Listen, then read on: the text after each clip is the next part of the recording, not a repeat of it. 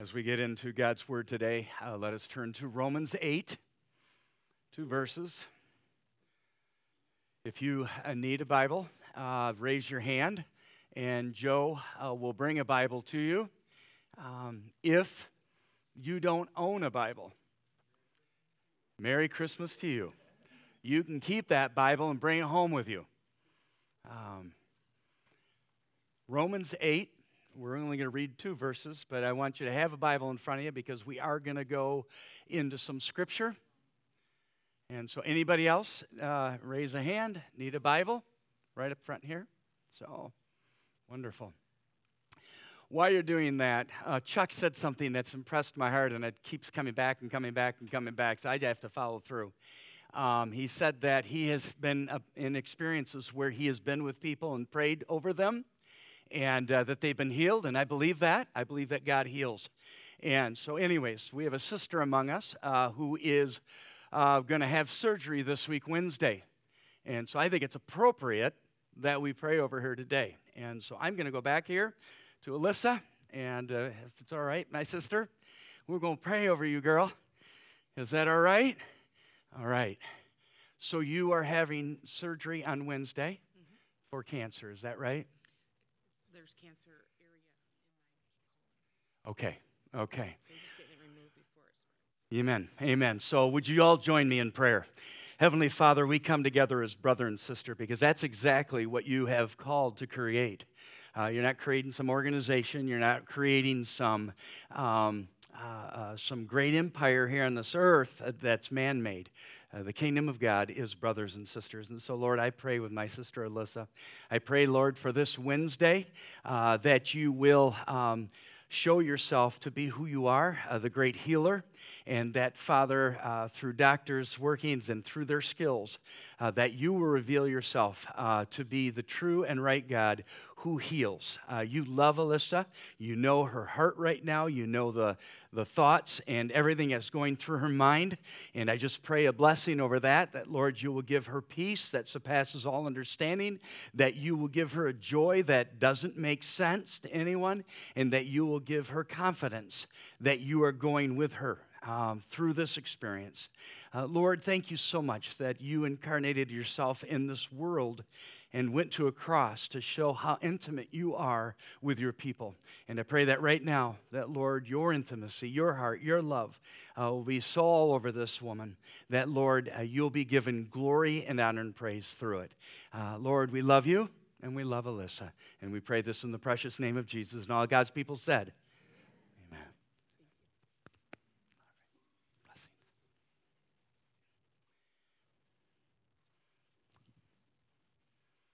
We're a family, right?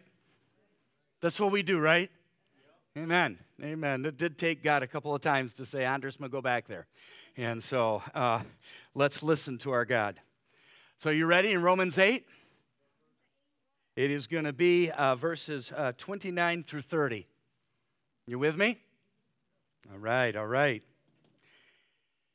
In 29, it says these words For those God foreknew, he also predestined to be conformed to the image of his Son, that he might be the firstborn among many brothers and sisters.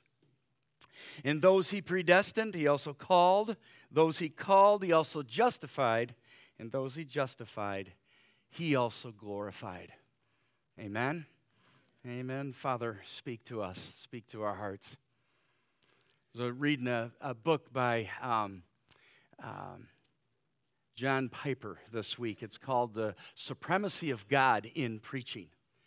And uh, he said, and if, if, you know the name John Piper, you know there's multiple books and preached for uh, probably, I think, um, four decades. And, um, and so um, I actually saw him when I went to a conference called Together for the Gospel in which they were saying that there is more that holds us together at the cross than what separates us denominationally. And I believe that, and I preach that, and that's who my heart is. But, anyways, he said this. He said, Every morning before I preach, he says, I look at my manuscript, and he said, I realize how um, weak I am and how much I need Jesus. To be even to, to bring God's word forward. What a, what a tremendous responsibility to bring the word of God forward. And I, boy, as soon as I read that, I almost started tearing up. It is so true. It is so true. especially as we come uh, to a passage today, probably um, one of the central passages, one of the most important passages of, of Scripture. And I'll say that several times because there's several of them. But this one is in. Um, uh, certainly in of itself is an amazing uh, passage. Just to bring you a little bit update, um, Romans 8 is really about the manifestation of the Holy Spirit in our life. It really is about how the Spirit of God moves in our lives. In, uh, in verse 1, it says that with the Spirit there's no condemnation unto those who are in Christ Jesus. That with the Spirit, every true believer has the Holy Spirit dwelling in them. Verse 14 and 16 of this chapter says that every believer is an adopted child of God. And it is the foundation being chosen. In verse 17, that we are heirs of God and co heirs of Christ. And in verse 26 and 27, the Spirit helps us in our weakness, intercedes for us, for the saints, according to the will of God. And then after all that, he hits us with that all things God works for good. Works for good. And it's true. If it starts with no condemnation, if it moves the fact that it, that it really is about the fact of more about Jesus in us than about our lives, and that we are his family, we are heirs, co heirs with Christ, then absolutely all things. Because, because who can be against God? Never answer that question, but this is an important. I, I look at this verse as kind of a, a transitioning verse. Um, a transitioning verse that moves us from the doctrinal truth of the manifestation of the Holy Spirit in the hearts of every believer to the unction or the working out of the Spirit in the life of a person. And it's important because with God's Spirit, you're set in a world that's going to be naturally a war. It's going to be naturally a war because your spirit is going to come against the spirit of the prince of this air, of prince of the air of this world. And there is going to be a war. And every one of us has experienced it, whether we know it or not. And even this week, um, the two fronts of the enemy's attack is first of all your heart. Your heart is the first attack. In fact, right now, I can guarantee that there may be some in this room, a, a, a, group this size, that there's even a war going on. Oh, what he's saying is a bunch of garbage. Oh, just, you know, you don't need to listen to him. Uh, just, you know, just think about something else. You know, you got more important things to think about. Heart. The second attack is the attack of others. As I live out my identity in Christ, as you live out your identity in Christ, there's going to be a war that's going to come up. Your life will become a life that will either be the smell of death to people who will, will hate you as they hated Christ without cause, or it'll be the smell of and the fragrance of life to those who are being drawn by the Spirit of God and chosen by God. So, this morning, as I've introduced the fact that there's a war, as I introduced uh, the fact that, uh, that it's, it's happening today, um, I want to talk a bit about eternal uh, security in Christ, or another name could be assurance of salvation. Why is this important? Because in this room today, there are four different people that are in front of me. One person is a person who are not saved and they know they're not saved. Another person is a person that um, are not saved, but they don't know they're not saved. Another person is a person who is saved and absolutely knows they're saved. Can anybody say amen? is that a beautiful thing? I hope so. But the fourth one is the most confusing, and that is a person who is not saved but have a false assurance that they are saved. So I want to talk a bit about e- eternal security. And I'm defining it as eternal security because, as eternal, the material of salvation is not molded from man's effort, from, but from God's. And so it's eternal. And security, okay, since God is eternal, then everything he does is affected by eternity. Amen? Amen. And second, security, because salvation is not based on the promise coming from mortals, but from one who is immortal. And so all his promises are yes and amen in Christ Jesus. And so, so eternal security. Eternal security. Now, why is that important for me to say? Because there are false securities out there today, and they are being preached, even in the church. One is universalism. Everyone is a child of God. And it comes from a philosophy that God desires all people to be saved. I'm a person, so I'm saved. We heard it. We've had we've actually had preachers that have been on the pulpit for years, and they began to preach this universalism. And uh, and some have been moved from their um, from their pulpit, but others have not and it is pervasive. Um, this interesting point that, that, I, that I read, I just think is this, this um, uh, who I was studying said this it comes from a, a belief of justification by death. Not a justification by faith in Christ alone, but justification by death, meaning that if I die, I'm in heaven. And he said that most of the time this is brought up, this is shown at funerals. Have you ever noticed that the person that has passed away at funerals these days becomes a shining light of absolute purity? Beyond human ability? And uh, one of the examples that I had that one of my former students at the dock committed suicide. And, um, and so I had absolutely no assurance of his salvation. And, uh, and so I was, I, just as a pastor, I, I, I feel the responsibility of not putting him in heaven. And so um, actually, um, Ryan was with me. And so I, you know, I just, um, I just, I talked about, um, I, I, talked to more of the people that were there about the importance of knowing Jesus Christ so that when you come to this place, you have the assurance of where you'll be after you die. And um, an aunt was very offended because when he was in his coma at the hospital, they came in and they baptized him. So she was actually assured that he was in heaven. And I got called out on that by her. And we had a little talk afterwards, uh, but I'm not sure I changed her mind.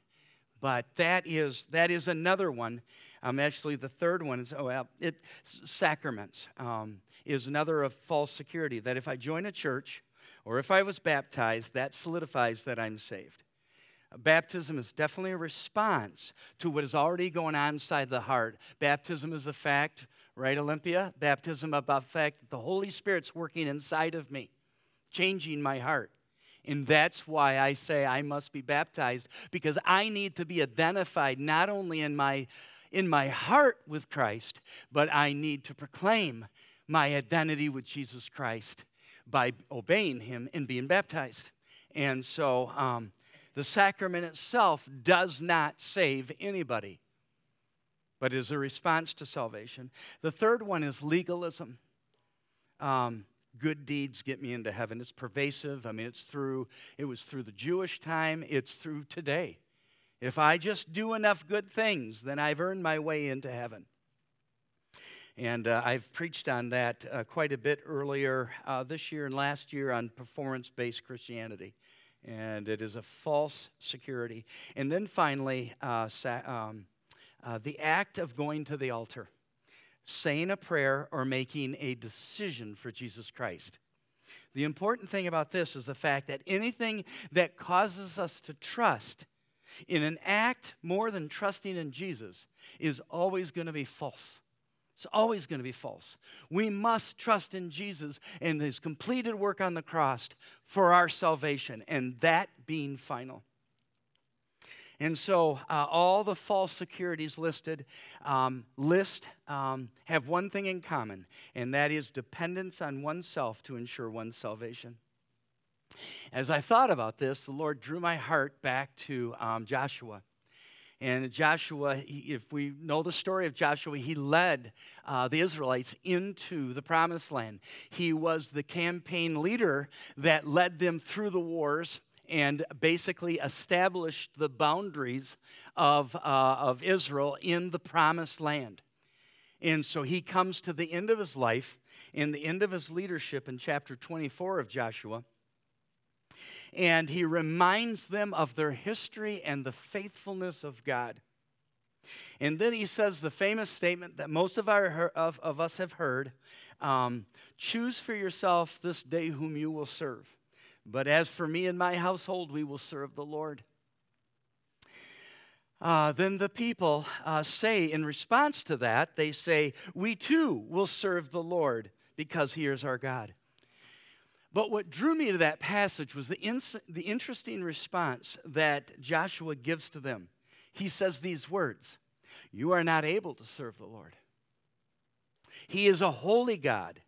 He is a jealous God. He will not forgive your rebellion and your sins if you forsake the Lord and serve foreign gods. He will turn and bring disaster on you and make an end of you after he has been good to you. And the people said, No, no, no, no, no, no, no. We will serve the Lord. And they repeat it again. So then Joshua says to him, them these interesting statements. He says, you yourselves will be a witness against yourself when you do not serve the Lord. And then he set up what he called a witness stone. And he said, This stone has heard everything that you have said, and it will be a witness to you that will not move in this response. So the question is, how did they do? They tanked. They tanked. That's right. They tanked. Um, history accounts for us that the people of Israel um, continued to rebel against God, and that Malachi then opens up and he basically um, then goes through the list of what what happened. You know, you you saw that worshiping me was a waste of your time. You saw that um, that uh, detailing to the sacrifice was a waste of your time. Um, you even intermarried with other women, and you became faithful, faithless in your own marriages to your wives. You no longer gave your tithe, showing your absolute rebellion against me. And he left the Israelites for 400 years until John the Baptist and the coming of the Messiah. And so, um, so, when we talk about the manifestation of the Holy Spirit in the heart of a person, we're on point. We're on point for what we need to obey.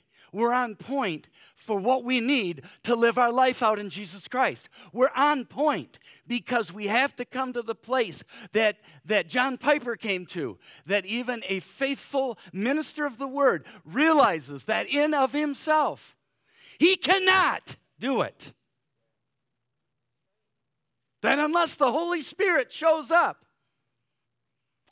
and gives unction to the movement, it is a waste of time. And so that is why Paul teaches us that if you confess with your mouth that Jesus is Lord and you believe in your heart that God raised him from the dead, you shall be saved. For it is with your heart that you are justified. The Holy Spirit cleanses us from the inside out. And it is with your mouth that you are saved as a response to what's going on. When you, the Spirit of God, moves inside your heart, can you keep it down? Can you stay quiet? I sure hope not. It is the greatest event that happens in your life of all eternity is the Spirit of God dwelling within inside of you. And Jesus, remember, Jesus reminded us, everyone who is of Christ has the Spirit of Christ in him. And so, and so keeping this mind, as we as we come to verse 29, as we think about this big picture, we hear the doctrine of regeneration. We hear the doctrine as we as for those God foreknew, he also predestined to be conformed to the image of his son, that he might be the firstborn among many brothers and sisters.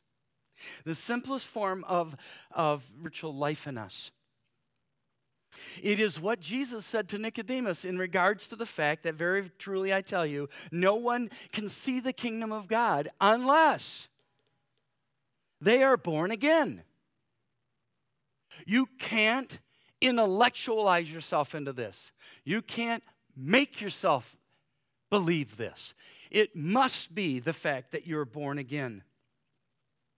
Re means, re means something new. And what is new? A new generation. It's a new movement. You're no longer the same person. You're moved by God's Spirit into becoming a new person. In fact, he goes on and tells, tells Nicodemus, Very truly, I tell you, no one can enter the kingdom of God unless they're born out of born of water and of spirit. Flesh gives birth to flesh, but the spirit gives birth to spirit. And so go back to that list universalism, legalism, sacraments, or coming uh, to say that I, even the act of saying I accept Jesus. All of these fall, can fall under the act of the flesh not the act of the Spirit. And I'm not saying that if you've, if you've received Jesus Christ in your life that you can't say those words, but it has, to, it has to first be that the change is in your heart and it comes from the third person of the Trinity, the Holy Spirit, the Spirit of God. And so in this verse, you see the process, the purpose, and the result. The process has two elements to it the process of foreknowledge. It is the reality that God's predetermined choice was over you. That God has predetermined divine love for those he plans to save. Also, that God intimately loved and loves you. He said to Jeremiah, uh, Before I formed you in the womb, I knew you, in response to what Chuck said when, when, when Jeremiah is, I'm just, I'm, I'm, you know, you get two sermons today, no extra cost for that. I just, I loved it. Thank you, Brother Chuck. I so appreciated your words. But after Jeremiah said, I'm just, I'm just a kid, he said, Before I formed you in the womb, I knew you. Knew is the, to know is the word of intimate intercourse between a man and a woman. It, it was said about Solomon in 2 uh, Samuel 12, 24 through 24, that when Bathsheba gave birth to a son and they named him Solomon, the Lord, listen, the Lord loved him. And because the Lord loved him, he sent a word through Nathan the prophet to name him Jedediah, meaning loved by God. Paul himself confirms these words in 2 Timothy uh, 2.19 when he says, the Lord knows those who are his. The Lord knows those who are His. Foreknowledge. Not based on anything you do. Not, I mean, Solomon hadn't done anything. He was a squirming little baby, probably eating and pooping, and that was it. But at that moment, he was named Jedediah because the Lord loved him. Not because of Solomon's acts, but because God is love. God is love. It's about God. You've got to remember that. Don't ever forget that.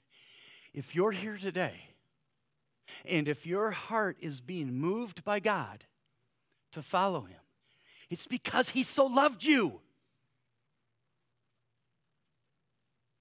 Now just let that settle and sit. That's awesome. That is amazing grace. So that is the first, foreknowledge.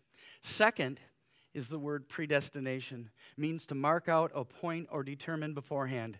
It is the picture that Peter was drawing in Acts 2:23 is said this man Jesus was handed over to you by God's deliberate plan and foreknowledge, and you with the help of wicked men put him to death by nailing him to the cross.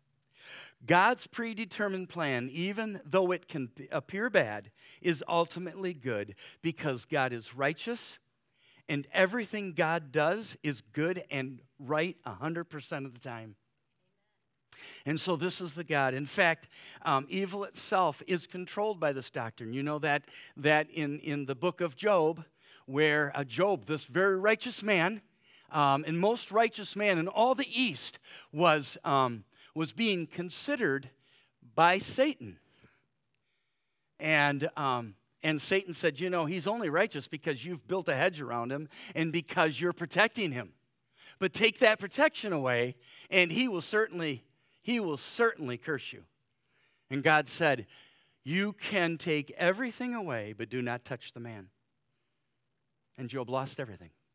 And then the second time, Satan comes up and he says, If you touch the man, he will certainly curse you. And he said, You can touch the man, but you cannot kill him. Do you see what's going on? He's totally in control, he's totally at it. And that's exactly um, uh, what the disciples found out too or, or thought about as they, re- as they thought about what happened to Jesus Christ in Acts 4 27 through 28. And they were talking about Herod and Pontius Pilate and the Gentiles. Um, they said, they did what your power and will had decided beforehand should happen. And so these two processes of the security of our salvation is the fact that God had you in his mind, and he had a predetermined path for your life.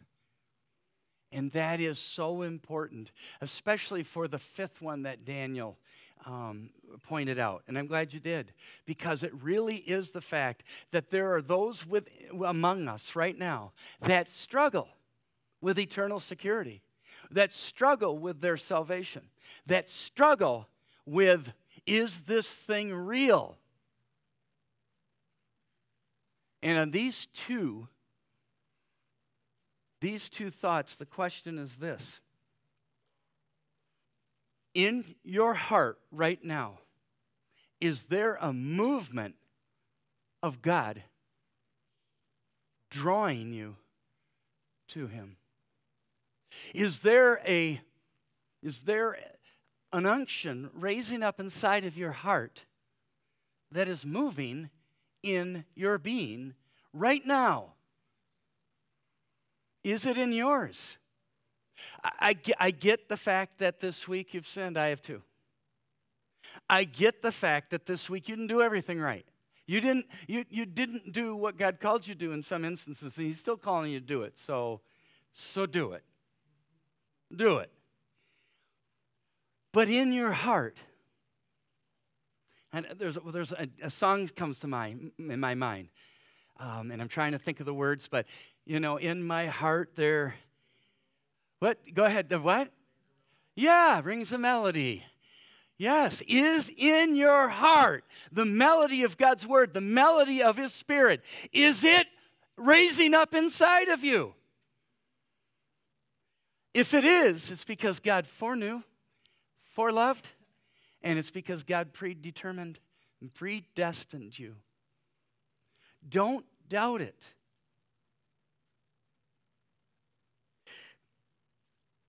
So, the process and the purpose, but what's the result? What's the result? The result is, right? So it says here, for those God foreknew, he predestined to be what? Conformed to what? What? Yes! Yes! Yes. This means that a person who is regenerated by the Holy Spirit is changed from the inside out. That the transformation causes a life to be changed by their devotion of focus to be on their new nature, the Spirit of Christ who lives in you. Jesus becomes your Savior the cross and resurrection, and your Lord as he becomes your master. As Savior, He brings together God's love and predetermined life for you. As Lord, He is your knowledge of salvation. He is your certainty of salvation. He is your preserver of salvation. And He is the giver of unity that only, not only binds us together with God, but also as believers and becomes a natural unction of you can Ministries. Becomes a natural unction of evangelism. Evangelism isn't something that, David, I can teach you. Evangelism becomes a natural outworking of your being as the Spirit of God lives inside of you. It's just is natural. You say, now, Ondersma, where, where do you see that? I want you to go with me to John 17. I want you to go to John 17. And in his high, high priestly prayer, you see all those elements. You see all those elements. I'm going to start with the sixth verse and read through the 12th, and then we're going to pick up um, with, uh, uh, with uh, verse 23. Are you with me? Sweet, sweet. You guys got it back there? Yeah. Jesus says these words, praying for his disciples I have revealed to you those whom you gave me out of the world. Listen to this. They were yours. Huh? Can you hear it? You gave them to me, and they have obeyed your word. Now they know that everything you have given to me comes from you. For I gave them the words you gave me, and they accepted them. They knew with certainty that I came from you, and they believed that you sent me. I pray for them. I'm not praying for the world, but for those you have given me, for they are yours all I have is yours. All you have is mine. And glory has come to me through them. I will remain in the world no longer, but they are still in the world. I am coming to you. Holy Father, look at this. Protect them by the power of your, of your name, the name you gave me, Jesus, so that they may be one as we are one, unity. Now, listen to this. While I was with them, I protected them and kept them safe by what name you gave me. None of them have been lost except the one doomed to destruction, so that scripture would be fulfilled. And then skip with me to verse 23. I and them, and you and me, so that they may be brought to complete unity. What? Then the world will know that you sent me and have loved them even as you have loved me. Conform to the image of the Son. Conform to the one who is the knowledge of our salvation, the certainty of our salvation, the preserver of our salvation, and the giver of unity, and the unction for us to share the gospel with others. Because naturally, what comes out of us as we live in unity with God, as we live in unity with one another, people go, What? God must be real. He must love us as he's loved his son. And so, conformed in the, in, in the image, and I, I just, I think you've got to hear. Um, Philippians 1 6 says this He who began a good work in you well, what? Yeah, and we'll bring it to completion. We'll bring it to completion. Amen. Amen. So you've heard the process. This is, and I think I went one ahead, but this is the purpose. The purpose is to be conformed to the image of his son. And the result, the result is, listen to me, the result is that he might be, con- he might be the firstborn among many brothers and sisters. As we truly conform to the image of Christ, we become mirrors to the world. We become the moon as we reflect the sun's light to the world. We reflect Jesus Christ to the world. In the Jewish world, the firstborn son had privileges. And this status refers to what's called preeminence. He became of importance, of great importance.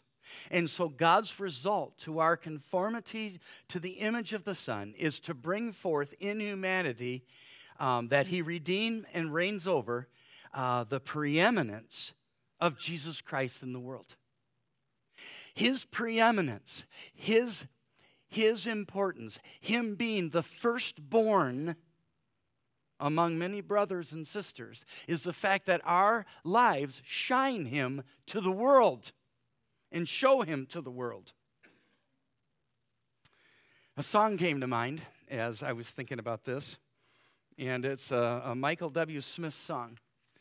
And it says these words Above all powers, above all things, kings, above all nature and all created things, above all wisdom and all the ways of man, you were here before the world began above all kingdoms, above all thrones, above all wonders this world has ever known, above all wealth and treasures of this earth.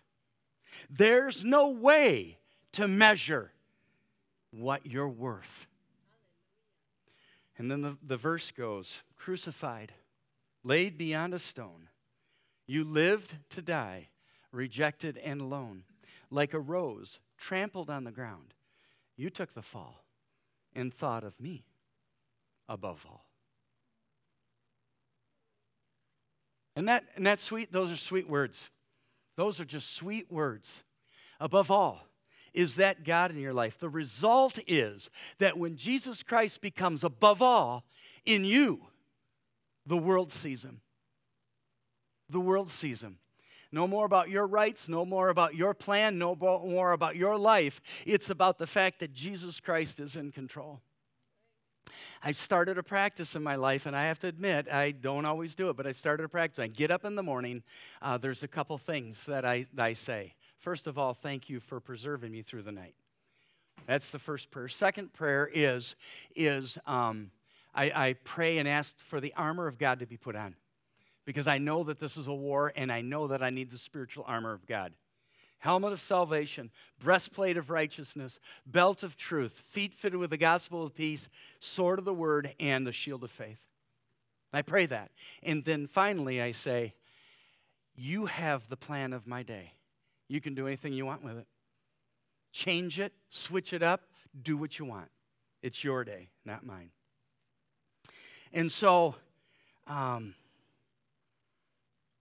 and so, knowledge and predetermined love uh, relationship with you, and so that you and I can be conformed to the image of Christ for the purpose of revealing to the world, and the result becomes that He is seen above all in this world. And then verse 30. And I could spend a lot of time here, um, but I just, I just want to make some comments on this. Um, uh, you want deeper doctrinal uh, teaching on it, you, you certainly can get into it, but for time, um, verse 30 says this And those he predestined, so now you know that, he also called, those he called, he also justified, those he justified, he also glorified. And so, as we understand that, the, that the, the, the power behind our ability to live the Christian life is the predestination of God, that He, he predetermined this life for you and you're walking into His plan and purpose for your life, then we have to realize something else, and that every single one of us is called. Every single one of us is called. You know, I find it interesting, and it's been something that's jumped out of my mind about Isaiah.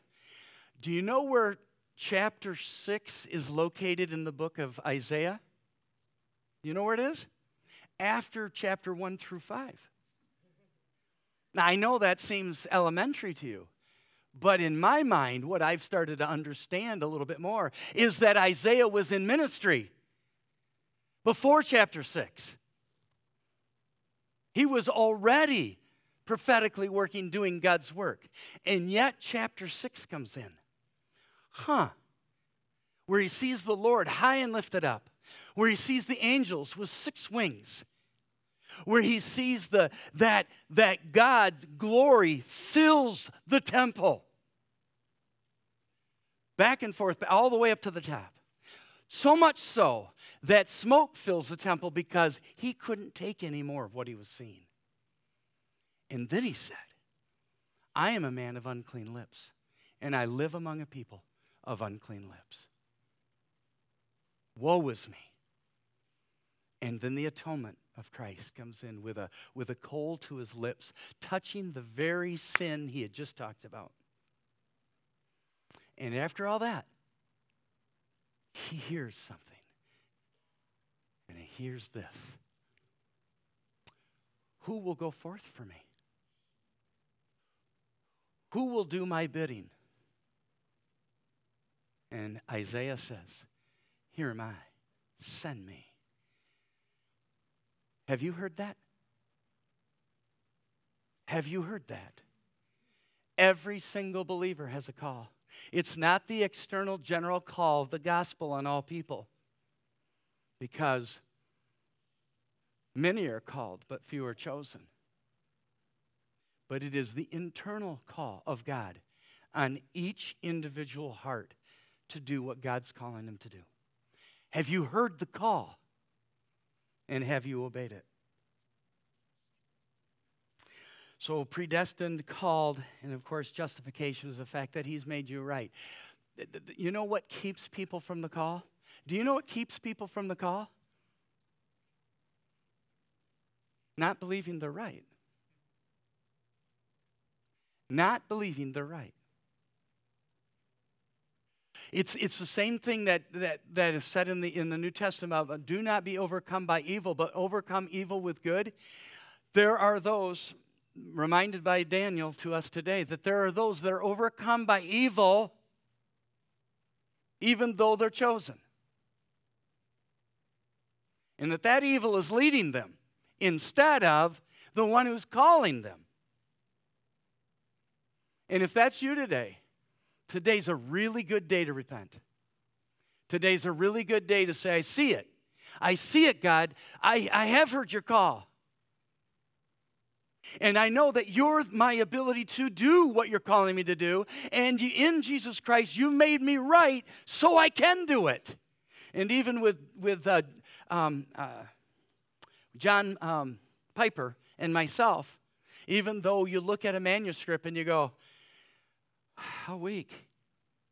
We still follow through because He's the unction behind it. And I'm experiencing that even today. And so you've been predestined. You've been called and you've been made right. Can I just say this out loud? Get over yourself. No, get over yourself. No, you didn't hear me. Get over yourself because it's yourself that's holding you back. Chosen by God. Somebody, well, well, Wayne, how do you know I'm chosen in God? Are you here? Do you think people not chosen are worshiping God today? No, they're not. Why aren't they? Because they don't want to. They're, what did they, what in, in, in, uh, in Judges, and I, I could call on somebody right now, I won't embarrass him because he may not know this. In Judges, it ends by saying what about the Israelites? What was the statement that Judges Exodus, well, actually kind of, Judges kind of entered with and also exited with? What's the phrase? Everybody did what was right in their own eyes. Yes, yes. That is the sign of an unbeliever. Because who is our righteousness? Jesus Christ. So who who should we be doing our uh, living our life for? Him. Because what he has predetermined for you, what he's calling you to do, what he has justified you to do is exactly what he wants you to do. Is it true? Is it easy? No. No, it's not. It's probably, I'm, I'm going to be honest with you, it's probably going to be one of the most difficult things you do in your life. Is it worth it? Absolutely. Why? Because of the last. So he predestined, he called, He justified. And then what? What? He what? Yes, he did. He glorified. What? What?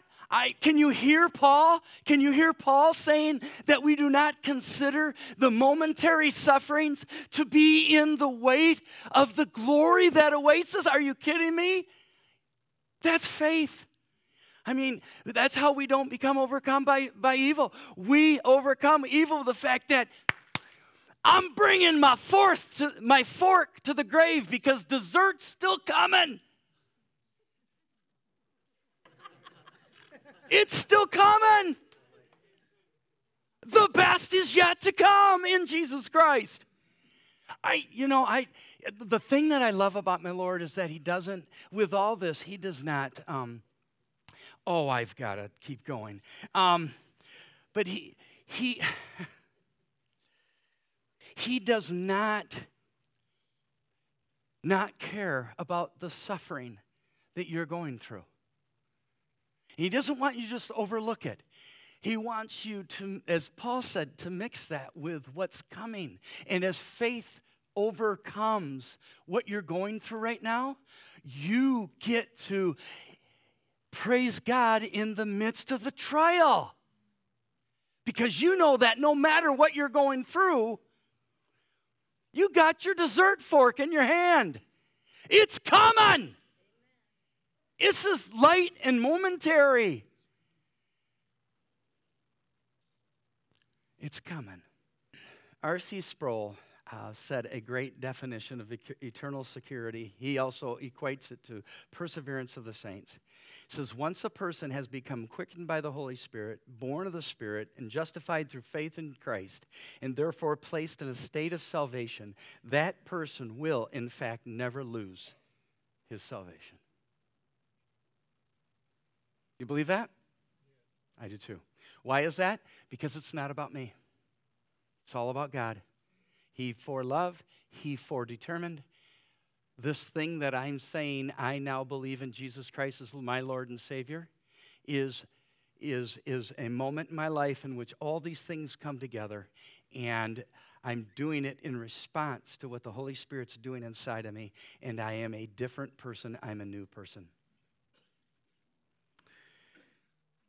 Peter said this in 1 Peter 1 3 through 4 In his great mercy, he has given us new birth into a living hope through the resurrection of Jesus Christ from the dead into an inheritance that can never perish, spoil, or fade. This inheritance is kept in heaven for you. Isn't that beautiful? It's eternal because it's not molded from man's effort. It is secure because it's not based on mortal promises, but from the promise of an immortal God who does not change, and so we are not destroyed. Now, very quickly, how do I know I have this eternal security? I don't think it was by chance that my brother behind the pole preached last week on forgiveness. There's two things. I listened to the message. There's two things I appreciated about his preaching. First of all, I enjoyed the clarity of the biblical truth on forgiveness that he presented to us and the evidence of God's gift of forgiveness. Second, Dave was not in a hurry to get over the message. And I appreciated that. I think that uh, spending time with God is so vitally important. So, the question that I have you, for you here today is Have you received the gift from the cross of forgiveness? And how do you know that? Because you are empowered to forgive others. If you're sitting in unforgiveness today, if you are sitting in unforgiveness, it is not a great sign. I know that what somebody did to you is horrible. I get that part of it, so does God. He says, don't be chained, as, as the pastor preached last week, so don't be changed. This brings up, uh, I think, a point that I want to make, and that is, is that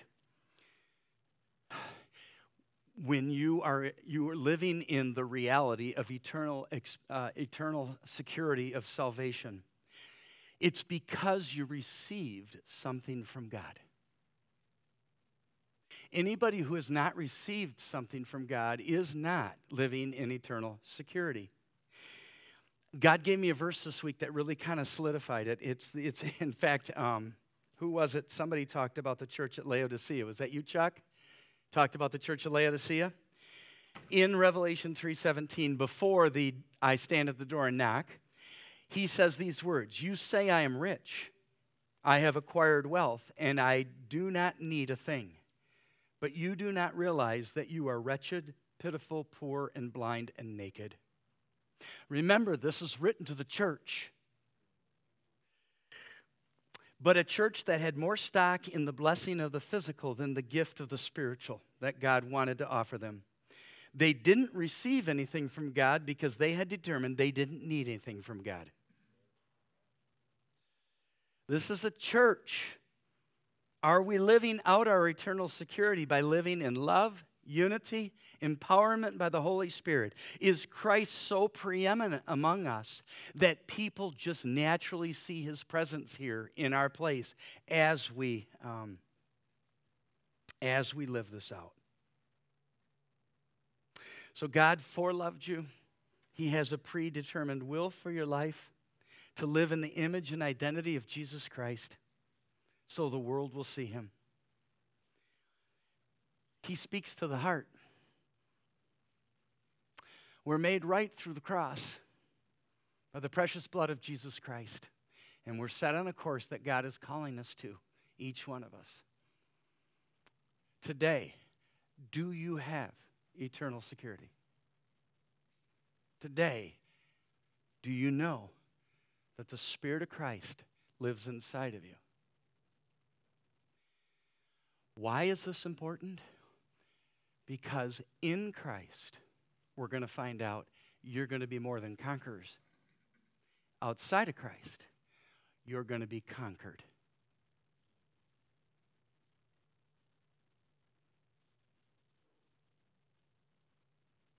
You hear what I'm saying? If you don't have that security today, today's a really great day to say, I'm not saved, and I know I'm not saved, but today, Jesus Christ, I'm hearing your voice speak to me. Come, dwell within my heart. Repent of your sins. Be honest with him. He knows them already. Turn to him and let him know that your life is no longer your own, it's his. If you are um, not saved, or if you're saved but you're not sure, search your heart. Let God search your heart. Paul said this test yourself to see whether you're in the faith. Examine yourself to see whether you're in the faith. Examine yourself and then ask God Listen, then ask God, search me and know me, test me, see if there is any way of iniquity within me, and lead me to the way everlasting. If today you had a security that was based on your performance or on some kind of exterior thing and not based on Jesus, and the Spirit has witnessed to you, repent of it. Say, I've been living a carnal, religious life not moved by your spirit, but moved by my thoughts and what I thought was good. And Lord, move in my heart. I ask for forgiveness. Today's a really great day for that. Amen. Stand with me as we pray.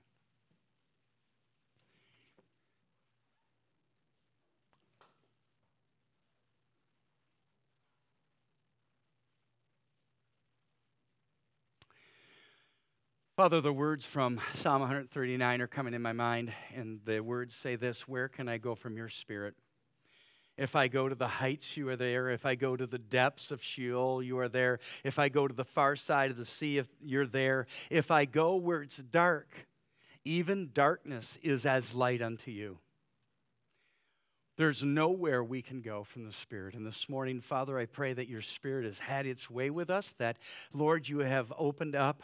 Um, people's hearts to the reality of the fact that uh, they can have eternal security, that in you they can be assured to walk. And Lord, even in Jesus' prayer that He not only is our, our certainty and our, our, um, uh, our, our, our holding us in place, He is everything to us. He is our faith. And so, Father, I just pray that you'll bless each one of us with the reality, this reality, and may we grow in your grace and knowledge. And today, set some people unsure on the solid rock of Jesus Christ. Set some who uh, know they're lost um, to see your face and to say, I need Jesus in my life. I need him now. And Lord, uh, for those who are sure, I pray that, Lord, you'll bless them with, with an unction and a power to move in such a way that, Father, the world sees the preeminence of Jesus Christ in their life, whether at the store, whether at a gas station, anywhere in life, that you are so preeminent because we are so um, given over to you that the world can't look away. We love you. And Lord, we just we pray that you will just bless us with these words today in the precious name of Jesus. All God's people said. Amen. Amen.